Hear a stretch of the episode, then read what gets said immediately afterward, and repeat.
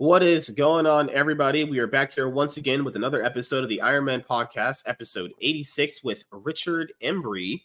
Uh, What's going on, he's man? the owner of Forest Publishing, actually. And you can tell he's a book reader. See all those books on your shelf, you know? Yeah. Back when I was younger, I tell people I thought reading books was for losers. And turns out I had a bunch of books in that other room that I have all packaged up that I plan to read at a certain point. There's well, books right here. Then we got a chance to read. The problem here with books and movies and stuff is when you want to read everything, I realized to myself, if you start reading like three books a week, you're not going to really be really be able to like you know consume the whole thing. That's why I had to cut back on like TV shows and stuff. Not because I thought they were really bad at a certain point. It was because because I would like binge like two at once, and I'm like, I don't even. This all just feels the same to me, uh-huh. you know. So. Yeah. Well, as to do with all my one-on-ones, you know, tell the audience something about yourself right at the gate that you would like them to know. Uh, let's see. Uh, you know, I've been doing comics for I want to say like around like 10 years or something, you know? Oh, uh, shit. Okay. Yeah. It, uh, it, it, it was, it was a, I, I seen the landscape change a little bit, you know, from an independent, uh, standpoint, going from like artist alley, uh, mm-hmm. you know, so this will be my, uh, uh th- this coming uh, project Blood and the Sword is going to be, uh, my, uh, third comic, uh, post COVID, you know, um, really okay. fourth comic like altogether. And, uh, I actually, uh, some of the story is written by my five year old daughter. You know, like uh, hmm. I had I had a successful campaign and then an unsuccessful campaign, and what ended up happening was uh, after that unsuccessful campaign, I was like, oh, I got to go back to the drawing boards. I got to do something different. You know, like what is uh, what is not connecting with the audience. You know, uh, one I had to factor in that I was trying to push a western, and that's kind of uh, that's kind of hard. You know, uh, there's a lot of western fans, but it, it, it, if you're not connecting with them and you don't have them already kind of like uh around you or, or surrounded uh with you you know uh it's kind of hard to go out and, and, scout and get uh so I, I i wanted to do something different uh change the genre up a little bit and so with this one uh you know what, what ended up happening is i was playing uh i was playing conan right? And my daughter she like she's an animal lover she's like don't don't don't kill that alligator and i was like why? It's attacking me you know? And then she's like the alligator's my friend. My my daughter when she sees an animal she automatically thinks it's her friend. So i was like all right if it's your friend what what is his name? And she's like mango. And i was like it just like the creative sparks were like boom. So i'm just thinking like alligator person named mango uh you know uh like a dungeons and dragons kind of fantasy world. And uh you know that that's what uh that was kind of the birth uh of this uh story and i just keep asking her so what happens and what happens it. And so a lot of it is uh her like uh storytelling, but me taking it and crafting it to be actually readable, you know. so uh because there was a what was that? Uh it was called Axe Cop. Do you remember that? Back in the day? that seems so familiar. so Axe Cop was uh it was marketed uh written by a five year old drawn drawn by a 25 year old. It was on Fox. It got a, a uh-huh. thing, and that's what he did. He just his brother was just creative, and and the older brother was a comic book artist, and he would just mm-hmm. let his brother just talk and talk and talk and give him the stories, and then he just had this uh this creative process, and it was it was uh it was great. Let's start back here. So you said you've been in the industry for like 10 years. Yeah, I mean, yeah. Okay, so, so what's the like, when I say read? in the industry, I, I, you know, there's guys that are in the industry like paying their bills off the industry. So okay. I've been like dabbling in it. You know, I, I got to be honest. You know what I mean? Like your hobby. Yeah, right. you say hobby. You know, uh, okay. like a uh, little uh, hobby slash break even, make a little money here and there. You know. Uh, yeah, I see what you're saying. So, yeah, when I when I I got a different respect for guys that are, mm-hmm. you know, this is what I do. I've been doing like you know, those cats are, you know, I. Uh, mm-hmm it's a different breed, different different respect level. oh know, yeah, different, sure. yeah. Mm-hmm. So mm-hmm. yeah, I, I the same that, way with know? some of my other hobbies. You know, it's a hobby that I've been a part of for like multiple years at this single point, maybe double digits at this point. But you yeah. can make a little money off it if you're kind of smart doing it. Mm-hmm. And you mentioned that you've been doing this for a long time. So what was the first? How'd you begin into comic books actually as a kid? Was it a Marvel DC book you just randomly stumbled Punisher. upon? Punisher was like a rated oh, okay. cartoon. So I was like, Oh man, and then uh, you know, Punisher led to Venom, Venom led to uh Wolverine, mm-hmm. you know. And uh, you know, prior to that in my 20s, I was like doing hip hop and stuff like that, producing, uh doing shows and stuff. And uh that kind of just got uh it was weird. It, it got to a point where the the hip hop I wanted to do was heavily sampled and you you never own anything. You know, you never own it and uh, it was just, uh, you know, I, I was kind of growing out of it too, you know. Uh, so I wanted to do something creative, and then that that memory of the Punisher kind of, uh, you know, was always there. And so I was like, you know what, I'm just, I'm, I was just like, I'm gonna enter this comic book shop and you know, I'm gonna see what the Punisher's like now. And then I started picking up the Garth Ennis run on Punisher Max, and it was like, whoa, this is this is what comics could be, and that led me to like Preacher, Y the Last Man, Scalp, you know, all, like a lot of Vertigo stuff, and The Walking Dead, of course, you know. And so from there, I was like, man, comics don't have to be superhero; they can be whatever you want, you know. And uh, I just, I was like, I want in, and uh, at the time too, I was like wanting to do uh, scripts and stuff like that. But I was like, this this could be the poor man's movie. But I still know that there's a, uh, you know, between film and, and, comic, it's it's a different medium. Like both have their visual aspects, but that it's uh it's like apples and oranges, man. Like you know, they're both fruit, they're both sweet. You know, they both can come in juice, but it's it's two different things. You know, so uh, now I'm kind of doing both. Yeah. I wanted to ask you, since you're a fan of the Punisher, how do you feel about the way they've been treated the Punisher throughout these past five, six years? I feel like they just sort of bastardizing his character Ooh, at this point. Man, you know what? It, it's sad because it's like the Jason Aaron I know was Scalp. You know, he did Scalp on Vertigo, and that was freaking amazing. So, and he also did uh another. uh I remember him doing like a Punisher Max too, like with mm-hmm. uh like a sixteen uh sixteen or twenty something run you know? And I was like, okay, I, I like that. That was kind of weird, you know, uh, uh, you know, Kingpin getting raped and all that was kind of weird, you know, but, uh, you know, it was like, at least it was daring. He was taking a chance, you know?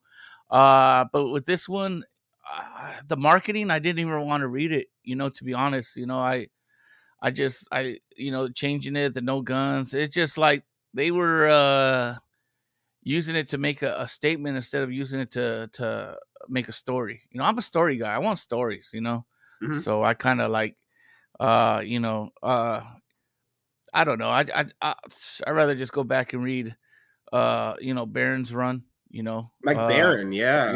Yeah. I mean, that's what that's what got alive. me into it, you know, yeah. uh that and you know, I, I feel that uh Greg Rucka had a good run with uh mm-hmm the artist on that run. I always say his name wrong, but uh, Chicello or Chicello, mm-hmm. or something. Yeah, that guy. Like, uh, I should I should really know how to uh, say his name, but that guy's amazing. That guy, like, and Greg Rucka did. uh you know, I remember that Punisher being vulnerable. Like he gets hurt and he's hurt for like two issues. Like he he lets you know that he's human. And I thought, like, damn, that's cool. Like Punisher's just not like he's not like Batman. We're like, oh, okay, Alfred's just stitching him up and this and that. Like he's hurt and he has to recover and uh mm-hmm.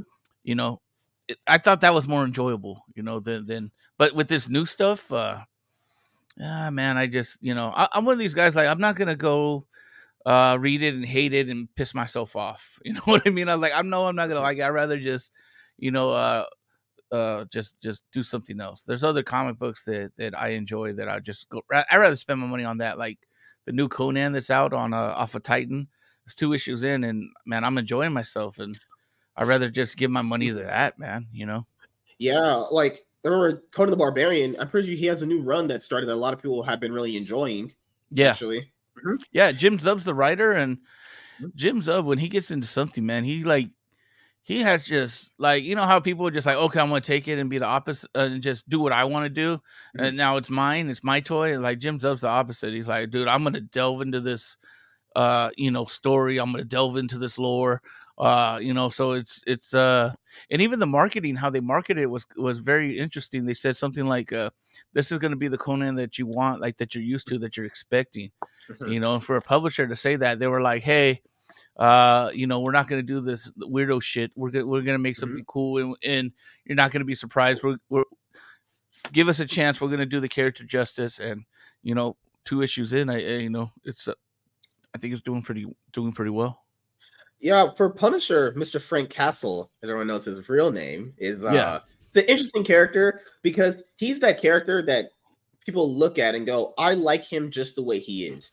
I like mm-hmm. that he can be the hero, that can be the anti-hero, that'll, you know, on TV shows, there'll be that one bad guy, there'll be that one good guy slash bad guy who will be willing mm-hmm. to kill off a person if he knows that person is truly terrible. But then yeah. the rest of the cast are like, no, I don't know if we should be doing that. He's like, no, fuck this. I'm gonna slit this guy's throat and we ain't gonna deal with him no more. I, and people like that. People yeah. liked him that kind of like Barry, that that kind of like over the edge uh character where he'd actually be willing to get rid of the mobsters, you mm-hmm. know? Because in his in his opinion, you know, you gotta in a universe like that, if there's a lot of these guys out there doing all this bad shit and no one's willing to kill them, yeah, you put them in jail, they break no, not break out, they just let them go because mm-hmm. we're talking New York City where crime's so bad they just release you after a couple of days.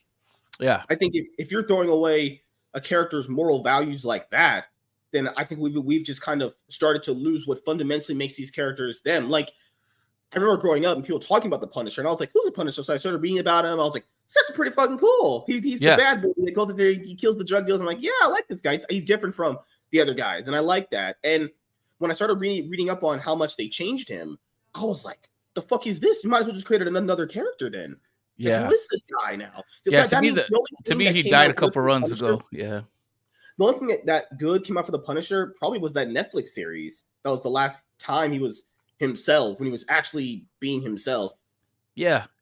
Yeah, I mean, uh, yeah, uh, Jon Bernthal's uh, portrayal was really, really good. You know, it was mm-hmm. really. Did you like the two uh, movies for Punisher? Grounded. Uh, you know the I, I, I like the three ones, man. The the first one was Dolph Lundgren. You know, was uh that's, that's one of my favorites. That's a classic '80s movie with mm-hmm. the Punisher on it. You know, and uh, you know when, when they say like, "Oh, Blade was the first rated R" or "Blade was the first superhero movie," I'm like, you know, I'm like, no, no, no, Punisher did it first. He did the rated R. He did. He was like, you know, but uh, mm-hmm. uh, you know, I just uh, what the, like what they did. It, like I totally agree with you. It's like this is the character. This is who he is. If you're not going to do that, don't do it. But they, like I said, mm-hmm. they weren't using the character to tell a story. They were using the character to to send a message. You know, whatever mm-hmm. their message they wanted to be. So uh, I, I that new run, uh, I you know I'm not uh I'm not really uh I didn't I didn't really read it. I was just not interested in no, it. You know? when that whenever they start talking about the about the synopsis, like this is a reborn modern version of the Punisher. Anytime someone yeah the modern, modern version, I'm yeah. like ah, uh, yeah that's uh you know that's that's you know modern maybe used to be good because it's like now we got new special effects. It's a modern take yeah. on this, or you know, like uh, action movies. You know, I was watching uh earlier today I was watching The Last Dragon. It's like uh, from the 80s, uh, Berry Gordy's like Last mm-hmm. Dragon. And I was seeing the kung fu fighting in it and I'm like, "Wow, this is really horrible." you know, I used to love it as a kid, but this is horrible now. But uh so if that were to like, oh, we got a new Black Dra- uh Last Dragon or whatever, like with updated fight scenes, you're like, oh, okay, because choreographed fight scenes have got a lot lot better. Yeah. You know, the stuntmen are freaking amazing now. So uh uh, you know, that but now that that kind of like now the modern is uh you know uh talking about something way different and it's just like yeah we made this this classic story we made it weird you know and mm-hmm. that's how I, I, I see it as i remember there was this pitch for a luke cage comic book mm-hmm. a luke cage issue number one everyone saw this the complete fringe they were trying to go for they were trying to give they're trying to do this new run of luke cage but his backstory to getting back into it was going to be related to like the george floyd incident Oh. So everyone like, oh my god, cancel that shit, please. They, yeah, they that's uh, they didn't get released. It's trash, but man, like, it's crazy, you know. It's uh, I don't know, man. It, it uh, another thing too, like with with comic books, like me personally, I like escapism. Like you're talking about the Punisher, right? Like, would I really want someone to go out and kill people and, and just you know, uh, assume they're guilty and kill them? Uh, no, no. In real life, no but in a fantasy world where it's like, yeah, that guy's a bad guy, and you know, like no one's really getting hurt. Hey, man, that's that's cool. You know, that's just escapism. You know, you know, whatever. You know, uh, so like when, when they always try to make the bring real too much real life into it, it's like, you know, I, I understand get things getting influenced by real life, but just trying to, you know, at, at that point, you know, they're, they're just using the George Floyd thing as a prop uh, to to cause some excitement, you know, and, and mm-hmm it's just man, you know, it's it's it's it's uh I mean, I think you could do better storytelling than that.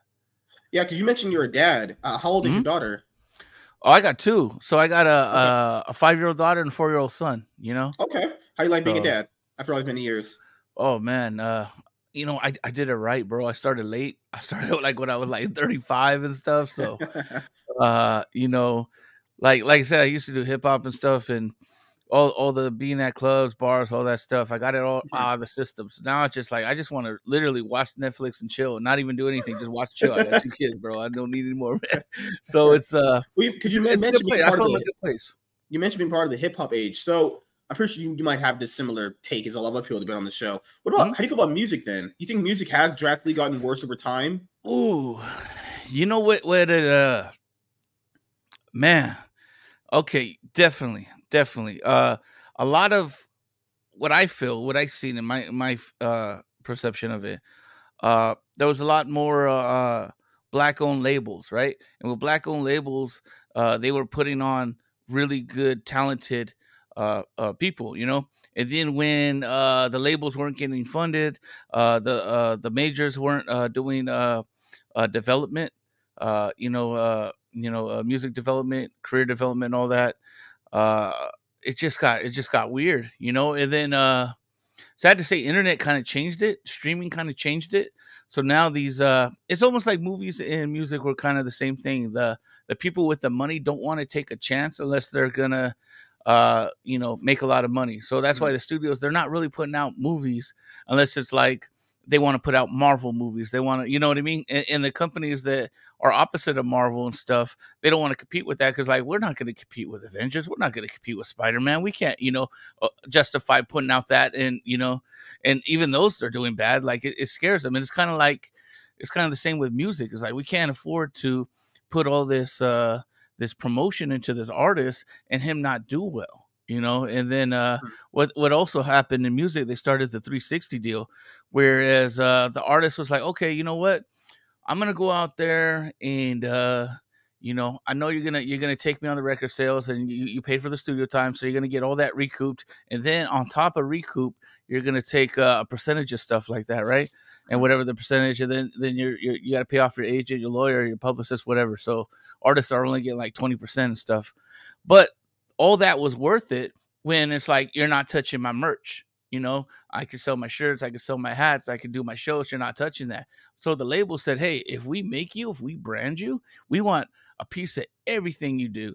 So if Gatorade comes up to you and we don't arrange that and Gatorade wants to give you a deal, guess what? We're getting our cut.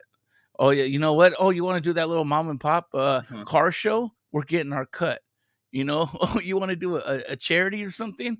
Uh uh-uh. uh we're getting our cut, you know. So that 360 deal, it, it, it uh, a lot of people that that feel that they can make their music uh, or more money independent was like, you know what, I don't, I don't want to deal with that. And then the the artists that were willing to do it, you can see because the the music is is not really music centered; it's more money centered, you know. Right. Mm-hmm. So that's that's that's what fucked up the game. When I go back, like on on my break at work, I'll go a lab back and listen to like or wa- watch and listen to music videos that I've seen throughout my entire life, and just look at the feel, the style, the lyrics, the storytelling, and the music. It was also much different back then. I don't know where it dropped off at a single certain point, but what I try to tell a younger kid back back when I'm at my job, he's a bit younger than us. Yeah. Man, they, this generation doesn't feel like they have like a like when I grew up in this period, we had like Usher, Beyonce, Mariah uh-huh. Carey. You know, yeah, stars. Was still around. Yeah. We don't have stars anymore. Yeah, it feels like there's no like big music star. Like we had just, I remember Justin Bieber became a big thing for a lot of people. Mm-hmm. I remember One Direction was still kind of big for a lot of people. We don't yeah. have that anymore. It just kind of feels like the music is secondary and it's the person who's the driving force, but the music is lacking really hard yeah. there. Mm-hmm. Like we had yeah. Snoop Dogg growing up too. yeah. Pharrell, I mean, uh, Chris. God damn, what a throwback! Who's Holy the shit. last mega star that we had? Uh, Who would be it? Jason Derulo, probably. You know, I was thinking more like Taylor Swift. Probably Taylor Swift around that era. Mm-hmm. Yeah, Taylor yeah, Swift. Because I, I, don't think like who's yeah. bigger than Taylor Swift that came after Taylor Swift? Adele, maybe. Maybe. Yeah. Yeah, and, but even you know, it's yeah. It's so we don't. well, that's what comes with artist development. We don't have that no more. So they're they're not. Yeah. Gonna... Also, you know what I've noticed? It's um the way the music videos are dropped. Like back when music used to drop. I mean, people. It was an event. Yeah. Yeah. there's not countdown. that event. Yeah, it's a commercial. Hey, we're gonna drop anymore. this on MTV. Yeah. Yeah. I, I was on BT and MTV, and I remember when they were like, yeah, this artist is dropping a brand new song. Everyone was super hyped, and that shit would play on the radio constantly. And you when you heard music, because music was really hard to kind of acquire back when I was a bit younger, you appreciated a whole lot more. That enthusiasm you're talking about, that kind of stardom, it's it's not really there anymore. Like you see award shows now for this shit, and people are like, nah, meh, I don't care. I'll just wait till the person drops Mhm. their album on Spotify. It's like, bruh, what Yeah. the fuck? You know, yeah, the like culture's Eminem, different now. Yeah. He's he's a person. You don't even know you when Eminem's dropping. But here's the thing: Eminem has that such that name and that fan base that he could drop. He could drop an album 20 minutes ago and it's gonna go platinum. right? You know yeah. what I mean? Remember, So it's just- big too when I was a bit younger. Holy shit! But that was that was uh, you know, with uh with that that was uh development. You know, like Mhm. so. my buddy he, he was doing a recording at the L.A. uh, uh L.A. Music School or whatever, Mhm. and he was he sat in on the first uh recording session of, of uh Eminem, you know, Uh-huh. and uh like from what I heard from Insider News too is you know uh like Paul Rosenberg and Jimmy Iovine were buddies, you know what I mean? So it, it, it- it's it's like Eminem isn't there by accident. There's money and power and moves that went behind him, but he was also talented. He was really talented at the time. He was on the Wake Up Show and this and that. Like uh from what I heard of the legend is like Dre wanted to put on Eve and Busta Rhymes, and Jimmy that, Iovine's like, yeah. you know, uh, uh, Dre had that one. Remember that Ding Ding Dong, you know that that one Mhm. song, and then that album kind of flopped. And like Dre doesn't flop, so it's like, what is that? And so they're like, all right, this guy's dope, but he needs street cred. Dre, you have the street cred, you have the beats, and, and Dre, like the the best engineers in hip hop is Dr. Dre and DJ Quik. So Yeah. if if they- if if uh, Dre engineers it, co-signs it, this and that, like that that was that was the superpowers making super moves, and Mhm. it, it paid off. It paid off for everyone. You People know? always ragged on Eminem for getting produced by Dre, but it's like Dre's like oh, such a legendary artist. Like, well, how's that a bad thing? You know? Yeah, I don't. Yeah, I don't. uh A lot of the uh, from what I've what I've learned, of a lot of the the first album wasn't produced by Dre. He added some stuff, but it was the Bass Mhm. Brothers, if I Right. remember correctly. So I remember You I saw this YouTube short where Snoop Dogg was talking about Michael Jackson and his album Thriller. That's still the Mhm. highest selling album ever. And he Yeah. mentioned that yeah, Eminem, Eminem, Michael Jackson made a lot of money, but that record label took a huge cut actually of that. Oh yeah, yeah. I mean, uh it's it's it's a uh man, it's a it's a risky business, you know. Even when Eminem signed Fifty Cent, right?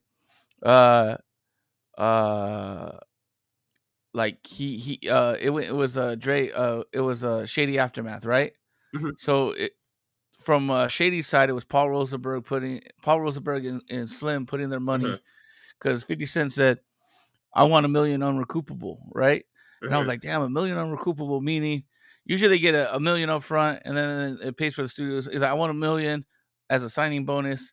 And uh, Shady was like, that that's a lot. So he went to Dre and, and Paul Rosenberg was involved, you know, and they kind of, you know, gave him that million. But it was worth it. But at the time, what people don't realize at the time in New York and, and you, like they had these uh, record shops back in the day, you know. Uh, I don't know if these people know, but uh, where they would have vinyls and like uh you know mixtapes and 50 cent will come out with a mixtape sell like 30k 30k in mixtapes and then uh you know he was making eight dollars per uh per mixtape and they were going for 15 he was making eight per mixtape and selling like 30k like that was prior to Dre so he was he was only in a position to, to make money so it's like if you want to cut of what i'm doing you got to really pay me out and they and they did, and it worked out for all of them. Man, you know, I remember when I was growing up, 50 Cent, we had produced that was that one song that came out called Candy Shop. Oh my god, huge. Like yeah, these songs, man, these like made people like when Usher came up with Yeah, like fuck, we're talking like big stuff is happening. yeah, Like now that level is it's just not there anymore. Like like I, I, I listen to music still, but whenever I hear a new song that's good, I'm like, I'm surprised this came out kind of good, but you know, Yeah. I don't actively seek out new music like I used to. I used to watch like a top 10 music songs of the week just if there's something new that I would kind of catch up on, but nah, Mhm. all that shit just sounds garbage. Oh my god, people just like speed rapping and that them, them lyrics just sound like gutter trash. yeah. I mean, I, I I listen. I dabbled in most of like underground stuff, you know. So I'm Mhm. listening to like Little Brother. I'm listening to Immortal Technique, Psycho Realm, Mhm. stuff like that. You know, to where I'm like, you know, Chino XL, freaking Ras Kass, you know, Mhm. Planet Asia. The pla- the I mean, the list goes on. There's so many great uh people out there, you know. But uh my thing was like, man, uh I love I love uh Immortal Technique, but you know, hip hop. Uh, you can't play Immortal Technique at a strip club. You can play mm-hmm. Candy Shop at the strip club. You know, so mm-hmm. my whole thing was like with with these radio stations, man. Uh, they might be not. Uh, you know, they're just representation. Like if you're gonna play the strip club music and the and the gangster music, play the play the uh the hip hop music, play the conscious yeah. music, play the the common, you know. And Common had to do like radio hits basically and, and stuff, and basically Common had to get Kanye to come in and, and produce his stuff to you know. But that was Kanye was hey Kanye was. Man, Kanye was like, yeah, he was like, I'm, I'm, gonna sign you. I'm gonna I'm gonna go to Chicago. I'm gonna you know I'm from Chicago. I'm gonna sign uh, John Legend. I'm gonna sh- uh, sign uh, Twista. I'm gonna sign a, you know Kanye. like our Common, you know, and it's just like man, that's damn Kanye's doing the, the Lord's work. He's all these guys are getting that uh, representation because he was getting Kanye was was huge back in the day. He was with uh, Roc-A-Fella, you know, and Jay Z and doing all this, uh, you know. Vagabond said, "I got a pic of me and Immortal Technique with brother Ali together. They would perform yeah. at a venue I worked at. That's oh, cool, God. man. Yeah. my goodness, like I remember, like it was crazy. Brother Ali is dope. That's, that's a, another one. Girl, it's like the list goes on. Mm-hmm. It's like you know." There was a girl that I was working with, and she was like, "I'm going to a Fall Out Boy concert." I'm like, "Fall Out Boy? I ain't heard of Fall Out Boy in fucking how long?" yeah and I love their music. Their music is, is good, but like, God damn, if, if you have older cats like them coming back, I think that will reinvigorate something. Because, like, man, if the, the, baby, if he's a popular rapper, uh, we're we're pretty screwed. Actually, yeah. Oh my God, Jack Harlow is, is pretty solid. I know some of my friends like him. I've listened to his music. It's, he's pretty solid. Oh, I remember you had a tweet that went um semi like it hit pretty big because you mentioned that people were arguing about crowdfunding platforms when you were working on lowering prices and in-house oh, yeah. shirt printing and free shipping. So yeah, I, I know that a tweet hit pretty big. What really inspired that one? Okay, so like uh failure inspired it, you know, and I failed, mm-hmm. you know. So I'm like, what can I do to go to uh what can I do to make my product more enticing? What can I do that'll get the customer on my side? Because really, what it is, I, I I, I came to the realization that I need readers. I don't need customers. Customers buy stuff. Customers are going to buy stuff, but I need readers. I need people to be uh, invested in me, right? I need people to be invested in my characters. I need people to be invested in my stories, right? So what I did is like, okay, how can I do that? And it's really it comes down to uh, uh, low risk, high reward, right? So mm-hmm. the low risk. So if you want to read Force Publishing, you want to read Blood and the Sword, uh oh dang, I just uh my camera went out right now, huh? You're good. Am I back? You're good. Okay. Yeah, I can still hear yeah, you. Yeah, it's the, it's the Canon thing. I, I you know that Camlink thing, but uh, so my thing is, is like I want to read. Uh, I need like say for you, I want you to to uh you know read my stuff, right? Mm-hmm. Now, what is the barrier for you reading my stuff? If you're like, okay, I'm interested. How much is it? Twenty five and ten dollars shipping. Whoa, wow, that's that's a huge investment. That's like $35. That's a $35 for some that might be not a huge investment, but for the majority, uh, it is, right? And not mm-hmm. only is if it's not a okay, you know what, 35 isn't, but I just bought Graham Nolan's, I just bought Rini, I just bought EVS. You know, I'm like, you know, I'm like a hundred, a hundred dollars, and I, I haven't got a comic. Yeah. yeah, people are people are spending guaranteed money on creators that they know Correct. are going to give them a, a pretty good story for the most part. But when you're talking about someone new, it's going to be like, how do you justify that price tag for someone new? Yeah. Yeah. And, and here's the thing this, this, uh, what it comes down to is I'm not new, but I'm new to them. You know mm-hmm. what I mm-hmm. mean? And so I'm new. Like, oh, I could, okay, that's great, but I, I don't know you. You know what I mean? You might have done that. Why, you know, why? And then it's almost like, why don't I know you? What are you doing wrong that I don't know you? Because I know them. And so it's like, uh, so what I came down to it is uh, if I can get readers, and how do I get readers? I lower my price. Now, how do I lower my price? Uh, what can I do? What can I sacrifice? How do I sacrifice? Is hey, if I only print one cover and I don't have all these variants and I don't confuse you, I can print a larger uh, amount of that one cover and sell it for cheaper and still make a progress. I mean, still make a profit, right? So I want to ask, so, ask you this, which is are you trying to make a living off this, or you already have have a, a good nine to five job that you're already good with? Actually, I, I got a, I got a I got a decent nine to five. I'm I'm pretty happy with it, you know. Okay. And so that and that's another thing too, and that's a very good point. I'm glad you bring that up because with uh okay, so when I I did Alaska by, uh, the last goodbye. I, will give you a, a, PDF so you can read it and check it out. You know, yes, sir. It got it got a real uh, real good reviews, right? And so that was uh, that was my first mistake is believing the reviews, believing that was going to transfer over to sales to the next one. Because I was like, hey, I didn't get a bad review. Everyone loved it. There was a guy called uh uh Inch High Comics that was crushing, like literally just destroying comics and, and like he went after your boy Zach and just destroyed him on on his comics and talked about his writing. And I was just like, okay, I'm ready for the abuse. Go ahead and read Last Goodbye. And it was, you know, he he gave it a lot of praise, you know. Uh and, and then just other reviews that were just honest reviewers gave it a lot of praise. So I was thinking, okay, uh, but that really doesn't matter if you don't know me. I can get all the praises in the world. I can, I can have Stan Lee come back from the, the grave and said, "Hey, man, this guy's amazing." but if, if you didn't hear him say it, it don't even fucking count, man. So it's like you need that name recognition, babe. Because mm-hmm. what, what you're, people will forget what you're saying, which is having name recognition. Almost, if you're at their level, kind of just guarantees you at least a good amount of people that'll be willing to spend money on your product mm-hmm. because of your name credit and the products that, that you have produced previously. Mm-hmm. Correct. And and mm-hmm. also I've been man, I, I'm in Twitter, I'm active, I'm listening to people and the the the shipping is too high. I'm hearing all the complaints. I'm writing them down like what can I do? What can I do? And so uh that's where I came up with I, I can just go one cover. I can print 35 35 uh uh, 100, which isn't a lot, you know what I mean? And I can sell it for 5 and still make like 3 something on it you mm-hmm. know. You could, so, could, could go that's art included. That's art included.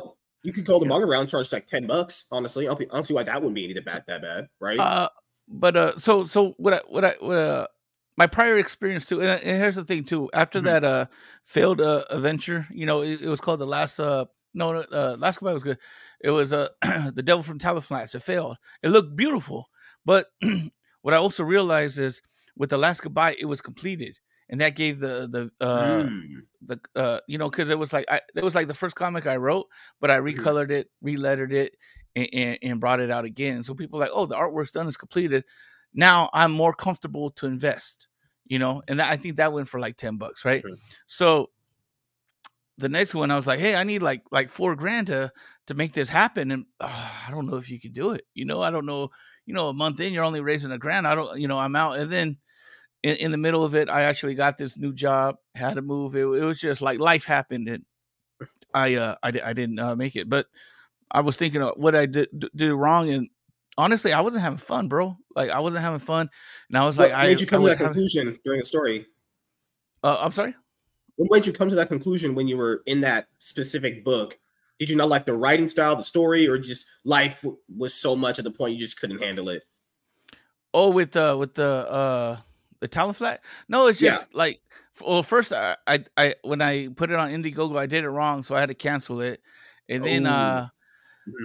and then I, I, I put it up again, but the the people that were like, uh, I'm not really sure about it. You know, I'm not really sure if it's gonna get funded, and people were like, Hey, Rich, when it gets funded, I got you, because I know you. You know, when it gets made, I got you, or you know, when it goes into man, I got you, and it's like, man, like. uh I hear you, but now uh, I just took it down as a you know a learning lesson. So, I uh, like I said, that failure wasn't fun because it was just coming off the success of one, and, and I had these expectations of building. So I was like, you know what? I was doing comics before crowdfunding. Why isn't it fun? Because I was having fun. I was going to WonderCon, Long Beach Comic Con, having fun. I was, you know, it, it, and I was breaking even and making a little money, you know, with the shirts because my friends made shirts. So I would have a deal where it's like 20 bucks, you get a comic and a shirt, you know? And uh, man, who's not going to take that? You know. You you mentioned that story where your daughter talked about the alligator being her friend, and yeah, that's this like, one. Yeah, yeah. Oh, checking out the artwork. This looks really good. Cool. Yeah, the artist is the same artist. Like so, a lot of it is Blood me going back to my roots. Huh? That's the name you're gonna go for? Blood and the Sword. Yeah, yeah. So the artist okay. is Brian Brindley, and he's the same artist as uh, the Last Goodbye. So when uh when I just like, you know, she gave me that spark and I was like, man, I had more fun at, at WonderCon than, than going on and doing this. And I, I was able to produce uh, a comic with a less paying job. Why, why am I not, you know? So I was like, you know what? I'm going to, I'm going to call up Brian, going to do a 20 pager. You know, I know he's dependable. Uh, you know, I, I think his art style fits the story and then uh, you know I'm going to go out and I'm going to sell this for cheaper. So it's uh, I'm not asking the customer to invest, uh, you know, thirty five dollars. Uh, you know, I'm asking you to invest five dollars. Another thing too is it's going to be five dollars physical or digital. So if you're overseas and don't want to pay for shipping, five dollars you can read on your tablet. You know, and uh, people are scared of the bootleg of this and that. I'm not scared of readers. I want readers. You know, I feel that uh, if people actually knew me and knew the the story and got to like the characters or read the characters, they would actually uh, like it. And uh, to be honest, bro, I got the money for for issue two, man. I'm just waiting to print, send it out, and then uh, mm-hmm. you know, once once uh, it's printed and all that, I'm gonna start paying Brian for issue two. You know. So right now, you're gonna be putting the new book, Blood and Sword, on Fund My Comic right now, right? Yep. Okay. When is that gonna happen? I'm waiting. Uh, from what I heard from my letter, because I want to put up five pages. I want you guys to okay. read five pages, check the tone. And so what, what ended up happening is uh, the the mango character, the alligator mm-hmm. guy, he uh, I want to make sure I get his word bubbles done correctly. You know, to to have a certain style to it. And so uh, you know, he does have dialogue within the first five pages. So I've been working with the letterer to like, okay, let's do this, let's do that, and you know, uh, the letter I, I got is is a, is a cool dude. I just man, I forgot his name, but he did uh, the lettering on the Chenoo for Graham Nolan because I like that that lettering. I was like, who's that guy? I need to I need to hire that guy. That guy's good, you know.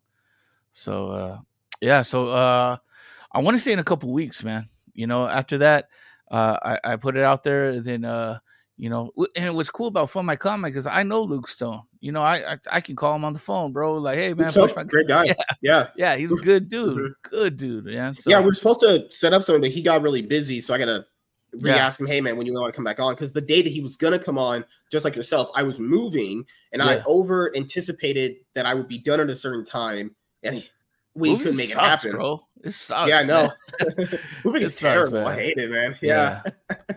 So, but yeah, that that that's my strategy. You know, I was like, hey man, I make money off the shirts. So what I did too is I invested in a, a direct to film uh, printer, so I can print uh, the shirt or whatever colors on the shirt, and, and uh, you know, limited colors. I can make my own shirt. You know, I got a mango shirt that I'm making because that seems to be the popular character. You know, and uh, that's what I, it's like. Hey man, I, I might not make the I'm actually actually like if you're you know uh, a five dollar product and I and I'm pulling in like three and some change, maybe three eighty off it. I think that's pretty good. I think that's really good actually. You know, I could afford to actually still uh, sell the comic for like uh shoot probably like 250 and still make a dollar out of it i could sell it to stores for 250 like if you had a store i could sell you my comic for 250 you can sell it for five and, and double up Mm-hmm. I think that's that's where it's at, you know. No, but I, mean, I think to do that, I had nice to make it twenty idea. pages. To do that, I had mm-hmm. to make it twenty pages. That's just what seems to to work. But you know, you, you, you look at DC and this and that, and yeah, the art's uh man, some of that art. Well, I should say some some of that art. They got some amazing uh just just people, but price tag, you know, hey, this is something different. It's actually the same price. Sometimes it's cheaper. You know, the, the Batman books they're pushing for like eight bucks. You know, like mm-hmm. not to I say I compete with Batman, but the price yeah. is, is like okay.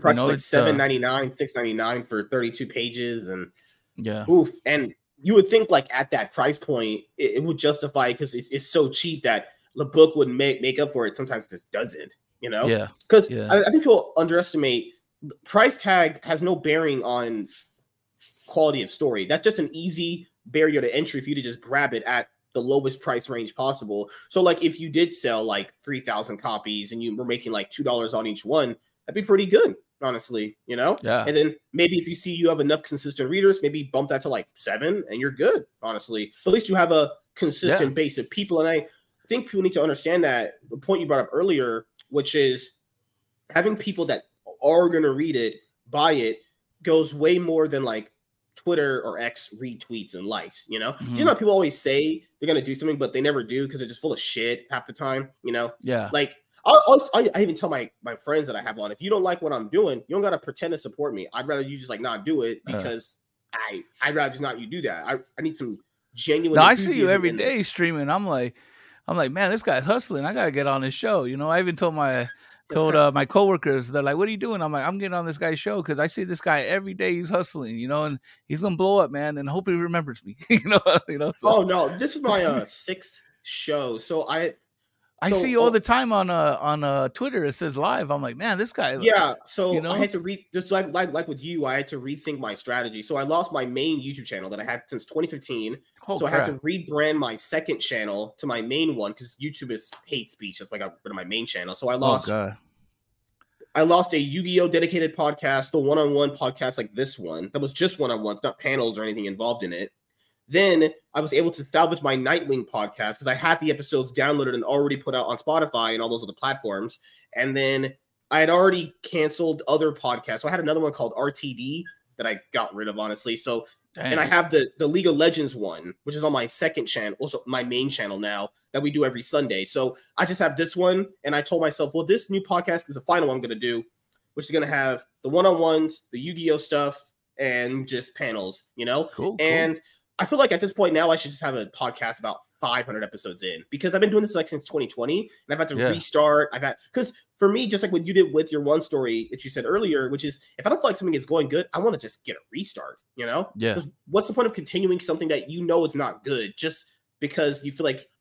Because I feel like people do that. It's like I've well, I thought to myself, yeah, It's I have a lot and of it feels e- like a episodes chore. here. Mhm. yeah. Like I have a lot of episodes in some of these things, but like I just don't like the way I portrayed any of these. If I'm being Mhm. honest here, you know. So when I did when I rebooted with the Nightwing podcast and had still have that, well, YouTube came in and was like, "Fuck that." So with YouTube, I was like, "No more podcasts over here like this one." That's just I shouldn't have to worry that a podcast gets copyright claimed or you know Yeah. stuff you have to cut out. Like, no, I'm good. So well, so that, that's why this one is just on here, Twitter, and um Rumble. It's like Twitch, Twitter, Rumble. So my idea behind the Twitter thing is if there's enough people viewing it from Twitter, maybe they might want to go watch on Rumble. You know, it's conversion rates, as you know, and it's yeah.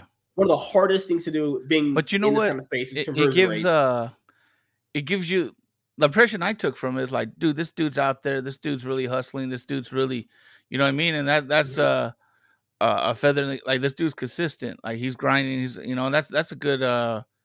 I feel that's a, that's very good to have like that kind of uh you know Mhm. uh that that kind of uh uh you know because that's how people think of you. That's how people view you. you, you did a video on your channel almost about a year ago called Three Ways to Mhm. Write Interesting Characters. Are you Yeah. ever going to do a, a- rendition of that video? Because it looked like that one popped off decently good. Yeah, I put it as as the main. Uh, I want. It's funny you you mentioned that because I I've I've been trying like how can I get more engagement, you know, and I want to do live shows, but life shows up and this and that. But I'm thinking like more of those little videos would be uh better, you know, for me for my channel. Maybe uh because I heard uh the little videos gets the people but uh the the stream the streams get the numbers and gets the hours in, in views so i think i need to you know it's like uh what like in bodybuilding you, you build muscle before you cut you know what i mean and, and that's uh i think i need to build more you know so i'm planning on doing that that's what uh was kind of delaying this because I, I here I had like all these uh I had like two monitors set up for like streaming and stuff and video games, but I was like, you know what, I don't have the time to do video games. I'm better off just doing videos kind of like the one you mentioned and just talking about like comics, well what what I know from it, you know, uh what uh what's helped me, what's not helped me, what's been productive, counterproductive, how I lost money, how I made money, because it, it's a risky game. Like I'll be real, man. I have 20 pages of a book, like the the, the Blood and the Sword. Uh, I tried to do this before, but uh, with a different angle. I kept the name because I bought the logo from someone, uh, but uh, I have 20 pages that I'm never going to use because this artist won't come back, and it was just he's just so difficult to to work with. You know what I mean? And I'm not going to throw him under the bus, but yeah, I, I have I have 20 pages that you know it, it seemed like some was uh traced it seems like some was this some was that halfway done you know you know like a lot of these artists they ghost you and stuff like that and that can be discouraging you know uh and uh you know it's it's it's it's it's it's the the game we play though you know so with this uh going back to brian and knowing like hey brian's kind of like me he's a family man he's an artist and he's a Mhm. gun for hire you know if the money's green he, he got you you know and he Mhm. uh he took care of me he took care of me on alaska Bye. he took care of me on this one he's going to take care of me on issue two and uh hopefully we, we we build something you know. So, are you someone that just kind of wants to just have his stuff out there, or do you want to be someone that you know eventually this hits big to a certain like on the indie scene, like you have what like iconic comics has or something like that? Mm, I think uh me, I'm just working on baby steps and and, and uh making every uh you know, like as as the pimp game says, you know, making your next step your best step. You know what I mean? So I'm just I'm trying not to make the same mistakes. Uh, I think I, I've grown as a writer, you know, because the the last goodbye, even though it got, uh, and this is what this is what uh, kind of drove the passion too. Is like I developed and grew as a writer so much more than the last goodbye, right? And the last goodbye got, got it got really good reviews, but I was so excited to bring out Talent Fest to, to, to you know to show that, and I wasn't a- unable to do that. So I kind of have that. Nah, man, that's not the final chapter. You know, I want people to see what I have as a writing, you know, and, and uh, you know, I feel that uh, it's, I, I mean, I, I read it uh, yesterday and I was like, yeah, I like this. I like it. You know, it's a good start. You know, you talk about Comicsgate on your X profile too. Mm-hmm. So, what do you think about Comicsgate and how people view the group in general? I think there's so many different pockets of Comicsgate. It, like. Comicsgate is so huge. Like, uh, you know, because I know now the whole thing is like Comicsgate is a political movement. When I got mm-hmm. into it, I it, it, was an escape from from that. It was mm-hmm. freedom to to do whatever you want. You know, uh, like I said in that that post, it's, it was a hot dog stand. I don't care what your politics are. I don't care who you sleep with. Do you like comics? And do you like this is what I'm selling? And this is this is my hot dog stand we have relish hot dogs over here, whatever, you know? like, do you like relish hot dogs? Okay. You like mustard hot dogs? My friend does mustard hot dogs. If you like mustard hot dogs, go see go see Nolan, you know, or go mm-hmm. see Mike Baron. They do they've been doing mustard hot dogs. They got a mustard recipe that you're gonna love, you know? Mm-hmm. And and that's how it went. You know, I don't I don't you know, I had a Graham Nolan on my on my podcast and he was talking about uh he he was in the office with uh, Denny O'Neil. Denny O'Neil was like uh uh, you know, left, liberal, whatever, you know, and sure. Graham Nolan's like right, conservative. And he's like, we never talked politics in the office. We were just there to make the most kick ass comic, you know? And so I mm-hmm. kind of like, man, that's what the approach is. You know, I want to just make the most kick ass comic, you know, the most, uh, you know, fun comic. And, and uh, a lot of the people I know within Comicsgate, that, that's what they're like too. Yeah, some of them are political, but, uh, you know, that who am I to say you can't be political, cannot be political. I don't, you know, I don't judge them. You know, I don't.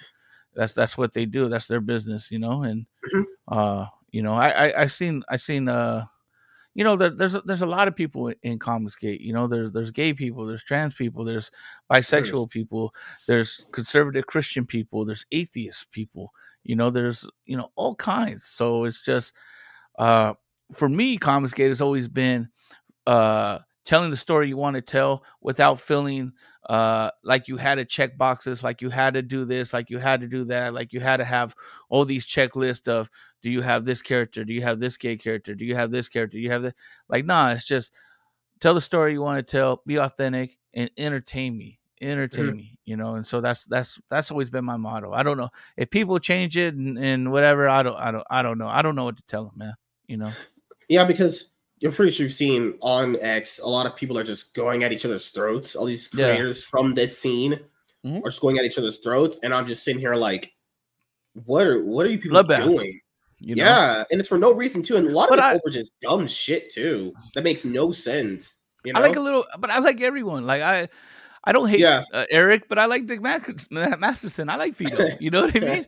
oh, I think. Uh I think Eric does a lot of shit right. I think he does mm-hmm. some things wrong. You know, mm-hmm. uh, I think I think uh, Vito uh, does a lot of things right. I think Vito's funny, but I think Vito also pushes the line and, and does shit. Mm-hmm. You know, I think I think uh, Dick is creative and he's a psychopath and he's awesome. you know, mm-hmm. so I don't know. I I, I don't know. Maybe good in everyone. yeah, I, that's what I do, man. I'm a, I'm a counselor by trade, bro. I'm a substance abuse counselor. I I'm all about like change. Substance abuse counselor. Yeah, oh, change God. and redemption, and you know, I've seen so, people. Yeah, so I don't know. To people that have drug problems, yeah, right? Yeah. yeah. How do you do it, bro? What it what it what it really comes down to is is uh I can't. What it comes down to is this: is is if someone comes to me and they have a substance abuse problem, it's like, what do you want to do? How do you want to live? Are you happy? Okay, mm-hmm. if you're not happy, what is going to make you happy? Do you have a problem? Because I can't help you if you don't. You have a problem. Maybe you don't have a problem. Who am I? You know. Oh, now you have a. You do have a problem. Okay. So what are you willing to sacrifice to better your life and avoid this problem?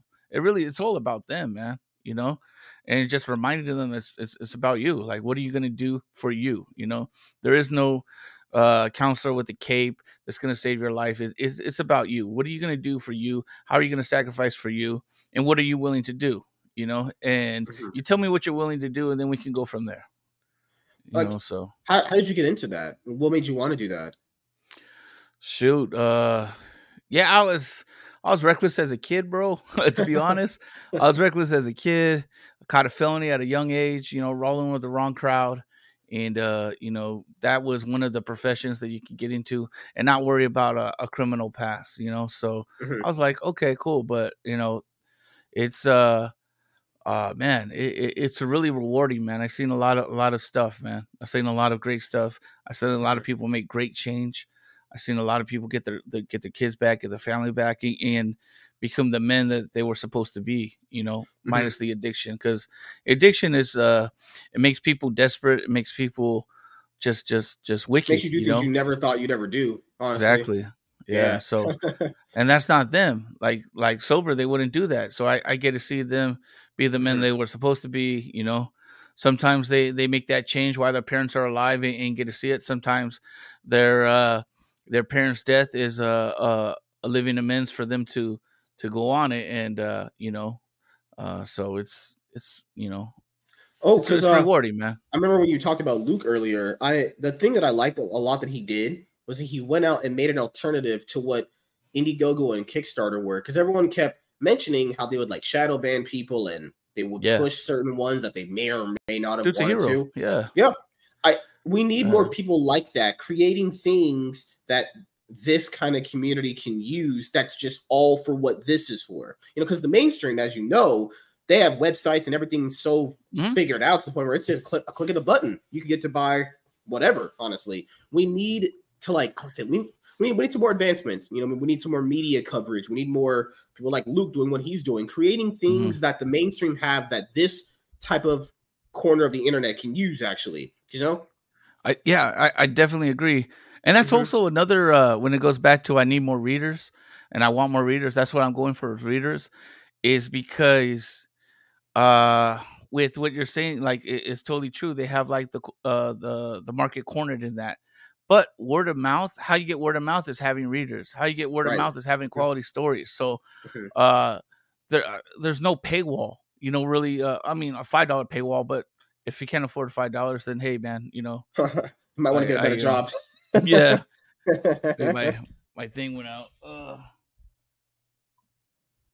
oh.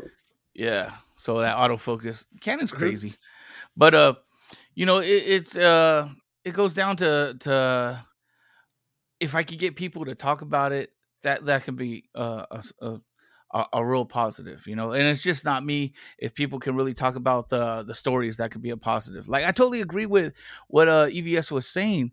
He's sure. like, we need to read comics. We need to go out there and uh, you know uh, get reviews and people read comics and tell people and get word of mouth. Like he's absolutely right, man. He's yeah. Word of mouth right. is become one of the most powerful tools. I mean, it always was one, but now, given how media and movies and TV and like anime is all panned out, if there's a good chunk of people saying it's really good, then that is what sways newer, more people to come through. Actually, yeah. you know. But I feel like people when they review. So I don't know if you've been been through this. Like I don't know if you notice this at all, or like with indie people review other indie people's stuff, and someone might get a little angry that mm-hmm. someone gave them a bad review, then you see like that divide. Because I, I, because another guy brought it up yesterday that I had on. He had a good point, and I really, I fully agree with him. Where people can't, people blame the other mainstream guys for not being able to take criticism, which obviously they cannot because we know they can't because mm-hmm. they ban people. But if this group of people starts doing that too, then I, I, that would make you know better than who you're talking about. Because if people yeah. here are going to get mad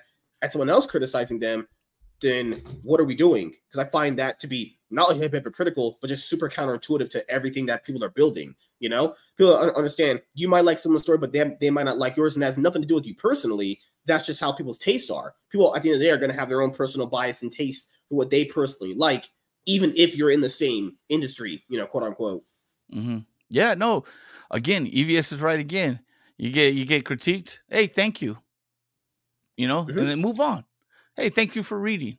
Hopefully the next one gets you. You know, and because he talked about uh Vicky, uh, you know, criticizing uh his oh, book, Vicky, and, and uh, you know, that's another story, you know. But uh Vicky, holy, I, I hate that woman. You know? That woman's so trash. That's the terror. that's not even just a bad person. That's just a piece of shit person. Yeah, because no, no, nothing uh, she's doing is productive. It's just it's parasite tactics, right? Yeah, you know, yeah. it's uh from from what I see, you know, playing like I guess a clinical or whatever, playing a armchair counselor or whatever, it's uh, a, a, a, need for validation, right?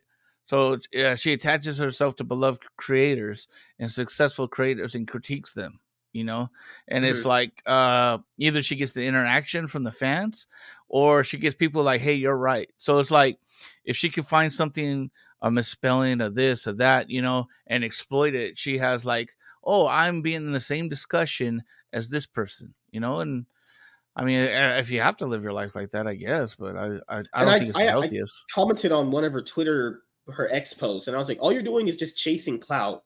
She's like, no, I'm exactly. not. Yes, you are, because she doesn't go after smaller people. She only goes after bigger oh, people. Yeah. Yeah. Like that, that that kind of person, I wouldn't even allow in the movement because that person's just terrible person. You you can tell it's just disingenuous, liar, and she's only trying to get an audience from the bigger people because you know how you have bigger people and mm-hmm. there's going to be like bigger people that have these haters. She's, she's trying to get recognized. To tackle, yeah, yeah, she's trying to tackle on bigger people to grab their haters to pull in more of her Twitter follower numbers. Yeah, she's not doing it genuinely because if you're doing it genuinely. Everyone else gets the same level of criticism. They yeah. don't. So does the bigger people. You can already tell this person's just full of shit, you know? Yeah. So when people have her on streams, I'm like, this person's I I'm not that guy to never platform someone, but that kind of person is off limits because I know that person's just full of shit. Yeah, you know? it, will probably be a toxic conversation. You know mm-hmm. what I mm-hmm. mean? And like, so, let, let, us be honest here. Someone like her giving you comic book advice is ridiculous because she has nothing to stand on at all. You're literally uh, just taking advice from a nobody. I, I, okay, so advice is one thing. Mm-hmm. If she gives me uh her like okay, if she tells me her experience reading my comic, I would okay as mm-hmm. a reader. Okay, what? How did you feel about it? Oh, I felt this and this and that. I felt the pacing. Okay, mm-hmm. you know. So it's like, am I gonna change up my whole pacing because she said something? No. But if uh-huh three other people talked about pacing, and then someone like Mike Baron like is like, "Hey, I read it; it was good. The pacing's a little uh could use some work." And like, okay, cool. So maybe she was onto something. So mm-hmm. her criticism gets added to maybe other criticism. Uh, but you know, I mean, as a reader, as a reader, as a reader experience. But like, hey, uh, uh, you know, you should do this and you should do that and blah blah. And you know, I don't, I don't, you know, I got an editor for that, man. I got a, I got a Vince Moore as my editor. He's worked with a lot of industry guys, and you know, uh, I have a lot of trust in Vince. You know, so Vince is gonna is gonna steer me right. You know, so, mm-hmm. uh, you know, uh, there there probably hasn't been anything discussed that me and Vince haven't already went over. You know, right? Mm-hmm. And so if people don't like it, it's like okay.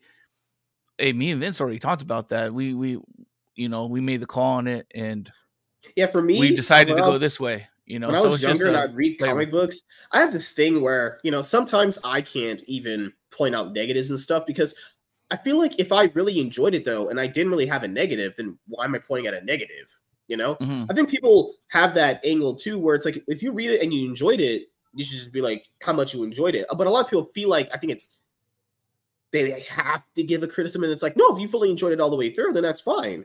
You know, yeah. no need to put out random seeds of doubt in something that you yourself don't even believe. You know, well, it's like it works or it doesn't. Mm-hmm. You know what I mean? That's how feel.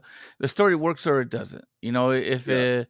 it, uh, you know, like, uh, okay, like with, with ISOM, there's there's a lot that worked, but there's a lot that didn't. You know what I mean? Mm-hmm. So, uh, did it work overall? Yeah, well, you know, uh 100 pages for for uh that was like a long long long journey like you know $35 uh, for what 96 pages yeah yeah so mm-hmm. it, page count you know value sounds right but like what was the story you know mm-hmm. like uh so it, it's uh th- there's some things that you know but here's the thing too. When I look at it, it's like I got to look at it. It's like it's not my story. I would have done it differently, but who am I? You know, that's his story. You know what I mean? Yeah, so for it's me, I for a creator, it's really it- weird. Know? So Yeah, for me, I looked at it like, hey, not every story's got to be the same because mm-hmm. that limits creativity. I mean, that happened a lot with like the anime community back in the day where certain animes wouldn't be like the ones they would always consistently watch. So they got angry at another one being different. And It's like, no, no, different because we don't you don't want to ever limit creativity. If another approach is getting people, that's good, actually. Yeah. 'Cause I, I feel like that's what the movement always prided themselves on, being different and having different layers of storytelling with really talented artists that got let's say blacklisted, you know, by the mainstream guys. You know, and I told people if ISOM doesn't work for someone, that's fine. But Yeah. there's you know, and I've also told people this. I wouldn't I, me personally, because I know people get mad at people for saying those kind of things. If someone just genuinely enjoys the story, that's fine. You know, Yeah. and calling that person disingenuous or a liar just like I, I only make, remember makes you uh, bad. You know, some of the one of the guys from the Rippaverse that always uh, defends it. He was like, "What did you like about?" It? I was like, "Well, I, I just saw some things that maybe need improvement." Like what? Like what? I'm like, bro, if you enjoy the story, uh, you know, I'm nothing I tell you is gonna, you know.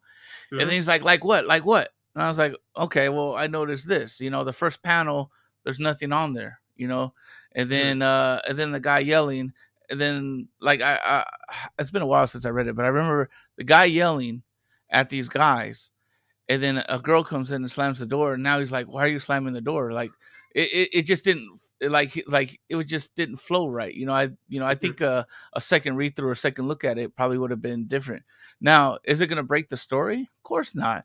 Could have been a little bit sharper? Eh could have been if you wanted to yeah. if you wanted to do that but, uh, also what's needed in in the movement too. Is people who don't feel like it's really good saying why it's not really good. Mhm. You but need yeah that then, you're but you're you're you're, you're up against uh you know backlash oh you're a hater or you, well how many comics did you sell and this and that and then we go into these other schematics and stuff you know Mhm. so uh but you know that's where i don't know it's it's it, the universe is weird right so Very, there's yeah. that but then there's like a monster like dick masterson that's like just saying everything that uh going above and beyond you know? It's like bro you don't really have to do all that but Mhm.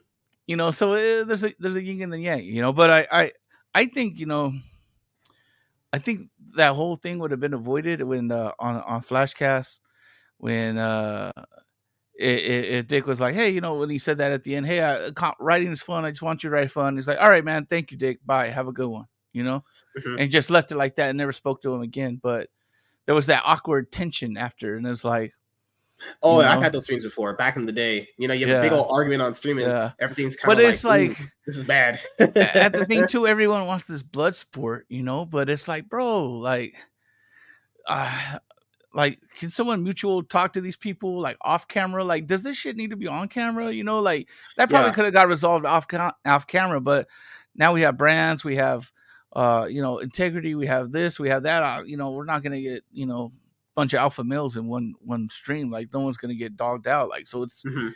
it's a it's a recipe for what exactly what what is happening now. Yeah. you know what I mean. And then for for me, when it came to some of Dick's points, it's like he had that thing that I hate that people do, which is storytelling has to be this way. It's like that is fundamentally flawed because then you'll never get anything different. Then I thought people like different stuff, or do people just say that just cause to say that? you what know? I heard is this: is you got to know the rules before you break them. You know, Hmm. so if you know the rules and you break them, you're good because you know the rules.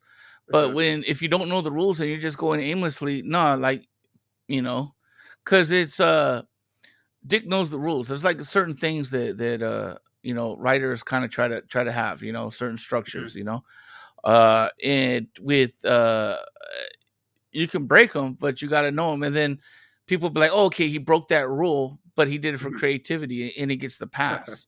but you know, it's like, you know, it, it, it's uh, it's different things, you know. Mhm. So uh, Oh, before we go, I know you mentioned that you were a gamer in the past too. Do you still game actually? a little bit, you know, like I've been really trying to focus on this comic book and just get Yeah. it. I don't want no misspellings because I had that in the last goodbye, you know. So I can I could relate with Eric, man. I could like, bro. Well, uh, and this is the thing too with with, with Eric, uh, bro. He's a good dude, bro. Because if I hired 15 people and I had misspellings, I'm firing everyone. and hiring a whole new staff, bro. You made me look bad. I pay your fucking light bill, and you make me come out with these uh misspelling. You're all getting canned, you know. So, but uh, no, I, I want to make sure that that uh, when I when I when I uh, bring this out, five dollars, you know, it it doesn't seem uh, it doesn't seem rushed it seems like quality, right? It's quality, and, it's like, oh, that's why this guy's selling it for five dollars. There's all these mistakes. I don't want no mistakes. You know what I mean? I want uh, peers to read it. I want people to read it, and so when it does go out and people actually customers read it, I want them to feel like they they got value in their uh in their purchase. So yeah. Uh, and as we uh wrap this up, Mm, goodness, sorry guys. Man, I hope you feel better too, man. I know you you're struggling. you're, getting over a cold and stuff. You know, I'm getting through it. You even got you even got the sweater on. Usually your tank top. That's what's like you're recognizable. Because I was telling man. my coworker, I was like, this guy he comes on. He has uh, not the same tank top, but a, a, black tank top. So he's like marketable. He's it's the same dude. You know, it's like it works out, man. He's he's doing his thing. You know, and uh, you know, in California, like, it's hot some... out here. And people yeah. are like, why do you wear tank tops? It's hot as fuck out here. Uh, where, where are you I, at? What, me, uh, I'm in Barstow. So we're like, oh, uh, shit, yeah. It's 82 yeah. degrees out right now. It's windy now because uh, for us, when it becomes like winter, it'll be like still summer on some random days too. Like some days bro. in December will randomly be like 100 degrees. You're like, what the bro, fuck? I, I live in Blythe, bro. So like, it's yeah, out there. It's uh, it was 100 degrees today, man. Yeah. What? Oh my yeah. god, fuck it, it, finally cooled down. You know, I can't wait for next week. Uh, it'll be 90 degrees in the in the in the beginning of fall. It's gonna be great. You know. Yeah. For, it, do you like your area, in California, it can be fucking crazy, actually. So, what I like is I'm really close to Arizona, so I can get gas in Arizona. I can shop in Arizona. Okay, uh, you mm-hmm. know what I mean. Uh, so there are some good things, bad things. Uh, I'm right by the 95, so I can take that straight up to Vegas. That's what we do for the family fun, and you know, mm. there's there's good and bad. You know what I mean? But California, it's uh, it it is what it is, man. You know, yeah, not everyone in here is all freaking weirdo leftist dude there's a lot of gun owners a lot of conservatives a lot of I, mm-hmm. Uh, like when i hear that on twitter and stuff i'm like bro you guys don't even there's, there's a lot of great stuff in california it's just the loud mm-hmm. ones get all the, the media makes it look like it's just liberal city here yeah yeah it's not candyland at, at all bro it's and depending where you go man it's uh you know it, it's it's it's it's a great place you know like all my my neighbors are cool man they Everyone, yeah. former cops, gun owners, all that stuff is cool, man. Everyone's chill. Mm-hmm. Like I'm the nerd on the block. They they're the ones they're the ones with like you know lifted trucks and all that stuff. And yeah, it is what it is, man. So I'll ask you, as I do everyone, any shout out you want to give to anyone, and anything else you want to say before we head out. Uh, let's see. Just, just, just back the comic. Uh, when it comes out in a couple of uh, a couple of weeks. Mm-hmm. Uh, just back things on Fund My Comic, man. You know, uh, a lot of great talent out there. Uh, shout out to Emmerich, uh, Lazamat, Prime, uh, John, uh, Fade, always, always uh, helping me out. You know, mm-hmm. on streams, man. I really appreciate those guys. Uh, shout out to uh, uh, you know, uh, Metal Movies and Brewskis. You know, Matt's always cool. You know, uh man, just a lot of people, man. I even saw like a Jay Bomba fan on here uh, a while back, I think. You know? Oh yeah, like, yeah. Awesome, like, dude. that dude's yeah. cool, man. Mm-hmm. I was like, I, would like to talk to him too, because he's like a super fan, bro. He's cool, man. Mm-hmm. Good dude, man. Uh, and just you know, shout out to uh, everyone that's gonna that's gonna take the chance and, and uh, you know, invest five dollars to see if they they enjoy my writing. You know, well, I if it's if if a price tag is usually that cheap, I always do because awesome. Awesome. it's um you know at that price, you're buying issue number one. If I don't like it, then I just won't. But at that kind of because exactly. like that that's the thing that people want to understand before we head out is if you weren't even going to invest five dollars into an issue number one, then you weren't going to invest anyway. You know, mm-hmm.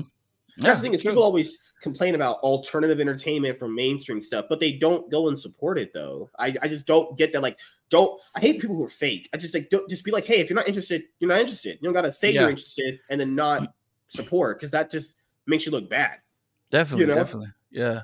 Like a uh, Brett Turner, you know him. He hit the Vigilantes Creed campaign. He mm-hmm. yeah, BA's barely cool. managed to hit it. Hell yeah. Ago. yeah, that's a good dude, man. Mm-hmm. Good dude. Yeah, I told yeah. him um he, he was kind of feeling down. He wasn't hitting some of his backer numbers, and I said, hey man, as well, I told it anyway because I I've been doing YouTube content creation since like 2015. Not everything you will do, not everything you'll put out is going to be a banger, and I think that's a big lacking thing with people in the movement is they're thinking like everything they're going to do is going to be like the next Spider-Man, the next Batman. It's like, no, that's just not how that thing works, actually. Yeah. You know? And it's uh yeah, it's tough.